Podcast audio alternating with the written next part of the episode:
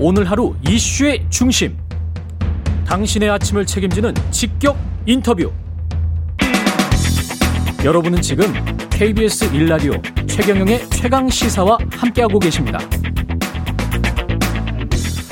수감 중인 조폭 출신 박철민 씨가 이재명 더불어민주당 대선 후보 이십억 받았다, 거기에 돈을 받았다, 김용판 의원이 국감장에서도 주장을 했었는데, 그 사진 자체가 중복된 사진, 시점이 다른 사진이었다, 이런 주장은 이미 나왔고요. 그런데도 국민의힘 전현직 의원들이 여전히 이 문제에 천착하고 있는 것 같습니다.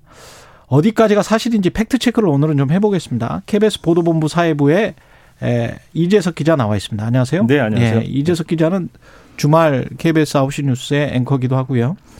관련해서 취재를 쭉 했었죠, 이. 예. 그러니까 이게 제가 오늘 이제 그 최경영 기자와 이 얘기를 이제 총정리를 좀 하고자 하는데요. 제작진과도 그렇게 얘기를 했고, 그래서 좀 시기별로 우리가 지금 이, 지금 일 년의 지금 이 상황을 좀 정리할 필요가 있겠다는 생각을 하고, 예, 이렇게 음. 왔습니다. 지난 구월부터 구월, 시월, 십일월.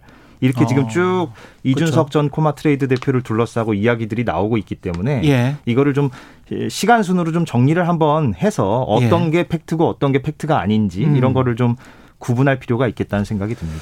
예. 그 오늘은 이제 팩트만 알려드리는 거죠. 예, 구월 예. 같은 경우에는 케이비에스가 직접 보도를 했어요. 그렇죠. 그러니까 예. 구월 초에 저희가 이제 이준석 전 코마 트레이드 대표를 어떻게 보면 호명을 한 거죠. 음. 예, 불러내서 이제 그 보도를 했는데. 보도의 내용은? 보도의 내용이 이제 간략하게 요약하면 그거였죠. 제가 그때도 여기 출연해서 이제 설명을 드렸었는데, 예, 이준석 전 코마 트레이드 대표, 그러니까 국민의힘 이준석 대표와는 다른 인물입니다. 예. 이준석 사장. 예, 이준석 사장이라고 표현해도 되겠고요. 예. 이 사람이 구속 수감되었을 당시인 이천십칠 년 십이월부터 이천십팔 년 삼월 사이에, 예, 서울중앙지검 강력부로부터 이제 조사를 받았는데, 음. 그때 당시에 그 강력부 검사가, 예, 이재명 당시 성남시장과 관련해서 비위 사실이 있으면 털어놓으라는 압박성 수사를 했고, 콕 집어서 이재명을, 예, 그래서 예. 그때 당시에 제가 말씀드렸듯이 이제 이재명이라는 삼음절은 얘기하지 않고 에스엔에스 좋아하는 분, 음. 뭐 축구 좋아하는 그분, 맞다, 맞다. 뭐 이런 식의, 예, 어떤 묘사를 했다고 제가 설명을 드렸었습니다. 예. 왜냐하면 이준석 전 코마 트레이드 대표가 성남 지역 사업가니까 음. 당신과 뭔가 유착된 게 아니냐, 예, 그러니까 그걸 불어라, 음. 고백해라, 이런 압박성 수사를 했고, 그런 게 없다, 사실 무근이다라고 하니까 별건 수사, 강압 수사, 음. 가족을 상대로 한 수사 등을 했다는 의혹을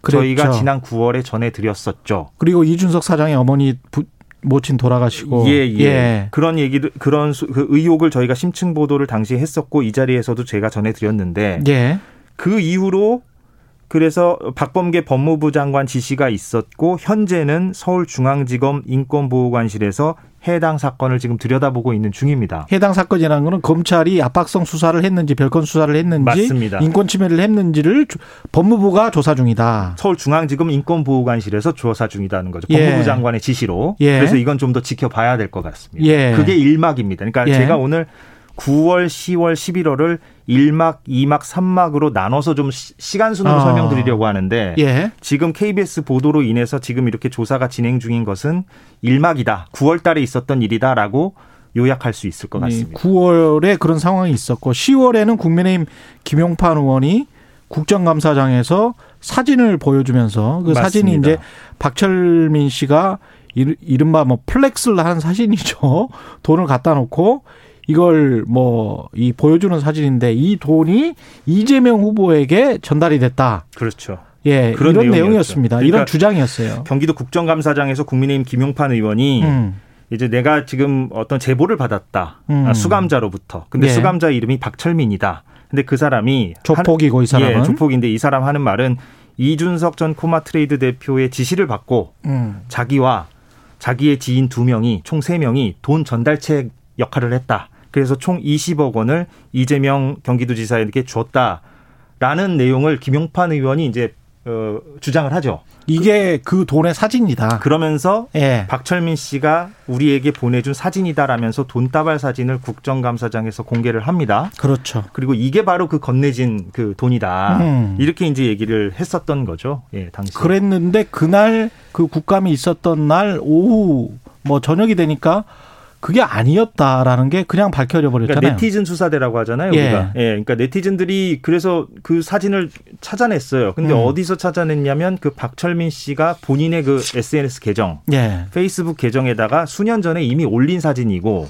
당시에 이제 올렸을 때의 내용은 이제 내가 이렇게 사업을 잘해가지고 아. 뭐 렌터카 사업 같은 걸 잘해서 내가 이렇게 벌었다. 돈을 많이 벌었다. 그러니까 약간 자기 과시용으로 음. 올렸던 그런 사진이랑 동일했던 거죠. 그래서 예.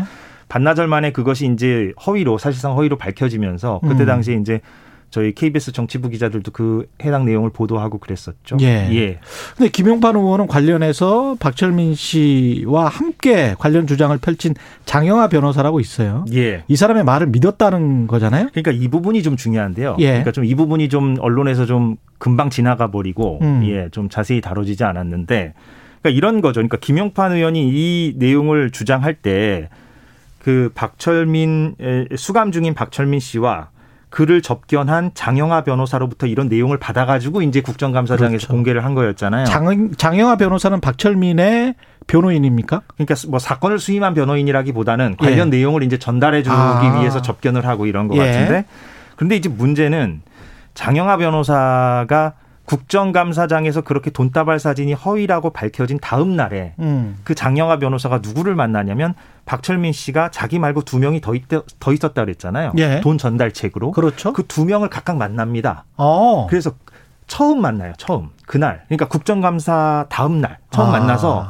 이런, 하고. 이런저런 내용을 예. 대화를 하는데 예. 그거를 이제 당사자들이 녹음을 한 거죠. 좀 불안하니까. 그렇죠. 그래서 그 녹음 내용이 김남국 의원실을 통해서 이제 공개가 됐는데 언론에 공개가 됐군요. 예. 근데 그걸 들어보면 장영하 변호사 스스로도 이렇게 얘기를 해요. 그러니까 박철민 씨가 왜 저러지? 뭐 이런 식으로 얘기를 합니다. 그러니까 이 말이 무슨 의미냐면 본인도 안 믿고 있네. 그러면. 그러니까 국정감사장에서 이런 어, 어, 큰 의혹을 공개하려면 예. 꼼꼼하게 관련자 취재를 먼저 하고 나서 그렇죠. 그리고 나서 이제 공개를 하든가 해야 되잖아요. 뭐 다른 물증이 있다든가. 그렇죠. 예. 그런데 돈다발 사진이 허위로 밝혀진 다음 날에 그제서야 그 전달책이라고 지목된 두 명을, 명을 만나가지고 대화를 하는데 예. 거기서 두 사람은 당연히 무슨 소리냐. 우린 예. 돈 같은 거 전달한 적 없다. 없다. 이렇게 얘기를 했고 어. 그리고 장영하 변호사 스스로도 그러면 수감 중인 박철민 씨는 왜 저런 폭로를 하는 거지? 라고 의아해합니다.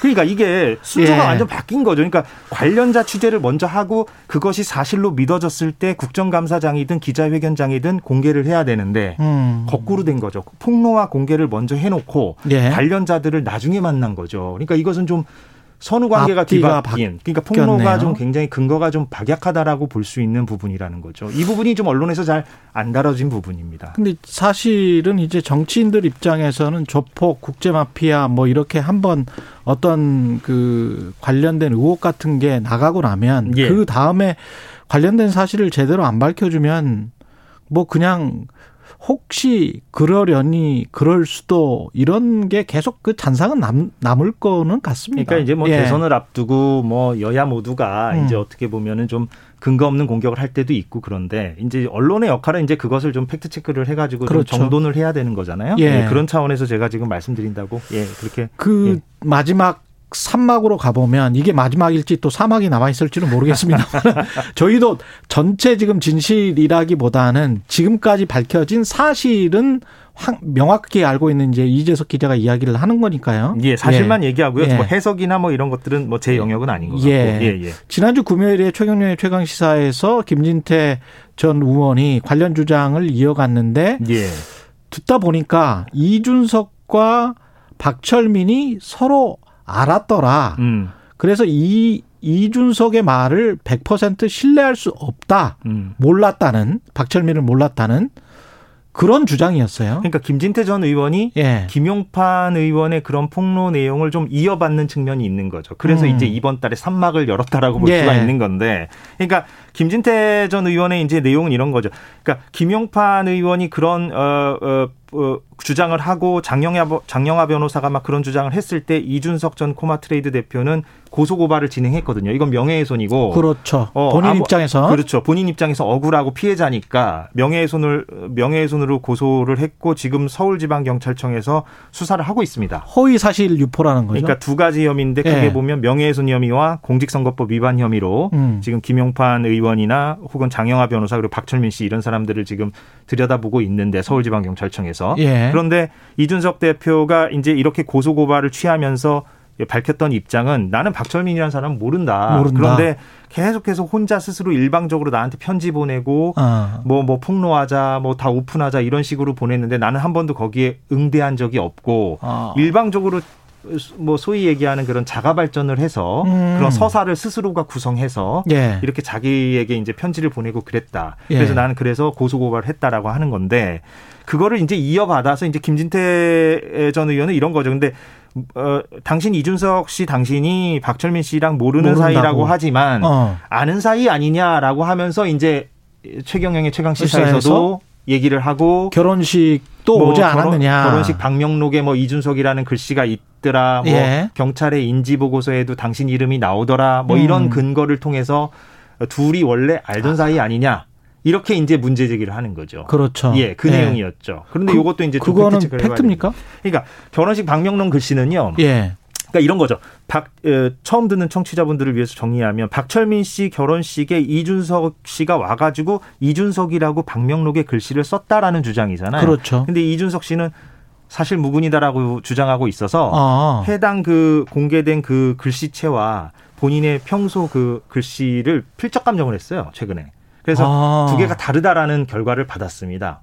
그렇군요. 필적이 다르다. 물론 예. 이거는 사설 필적 감정이니까 국가, 예. 예. 그러니까 다시 이제 또 뭐 검찰 조사나 이런 과정에서 이제 공적 기관을 통해서 검증을 해야 되긴 하겠지만 어찌 됐건 필적이 서로 다르다라는 결과를 이준석 씨는 받아냈고 예. 그래서 또 인지 보고서에 뭐 경찰 인지 보고서에 이준석 씨가 등장하는 부분도 전혀 입건이나 수사가 진행되지 않았다는 게 확인이 됐거든요. 그러니까 음. 이준석 씨 입장에서는 지금 김진태 전 의원이 근거라고 제시하고 있는 것들이 전혀 사실이 아니다. 사실 무근이다. 이렇게 이준석은 그렇게 주장하고 반박하고 있는 거죠. 그런데 이 사건의 본질은 결국은 이재명 후보가 돈을 받았느냐 안 받았느냐 조폭으로부터 이거 아닙니까? 맞습니다. 그러니까 뭐냐면 예. 그게 이제 핵심적인 말씀이에요. 그러니까 예. 이준석 대표와 박철민 씨가 뭐 알았든 몰랐든 간에 예, 그거는 그게 본질이 아니죠. 그건 그러니까 본질 아니죠. 이 예. 여권의 유력 대선 주자가 만약에 정말로 이십억 원이라는 음성적인 자금을 받았다면 이건 사퇴를 해야 될 문제죠. 그럼요. 예, 어마어마한 일이니까. 예. 그런데 이런 의혹을 제기할 때 얼마나 근거가 튼실하냐. 음. 박철민 씨 스스로도 이제 근거를 추가로 공개하겠다라고 이미 오래전부터 예고를 했는데 아직 공개를 안 하고 있는 거거든요. 그러니까 예. 근거가 있는 의혹 제기냐 이 부분이 이제 가장 핵심이라고 볼 수가 있겠습니다. 하, 최소한의 팩트 체크는 하면서 정치적인 주장은 이어나가야 될 것 같습니다. 예, 다 그리고 좀 정책적으로 자꾸 말씀드리지만 정책이나 공약적으로 많이 좀 개발을 했으면 좋겠어요. 새로운. 그러니까요. 예. 그러니까 이런 좀 어떻게 보면 커다란 의혹 제기를 하려면 음. 그만큼 사전에 꼼꼼하게 뭐 취재라든가 물론 완벽한 물증까지는 아니더라도 그렇죠. 예, 예. 어느 정도 합리적인 의혹을 제기할 수 있을 만큼의 그런 근거들을 좀 챙겨야 되는데 그 지금 일련의 과정들을 보면 그런 것들이 조금 부족하지 않았나라는 게 기자로서의 시각으로서는 그렇습니다. 예, 오늘 말씀은 감사하고요. 케이비에스 보도본부 사회부의 이재석 기자였습니다. 고맙습니다. 고맙습니다.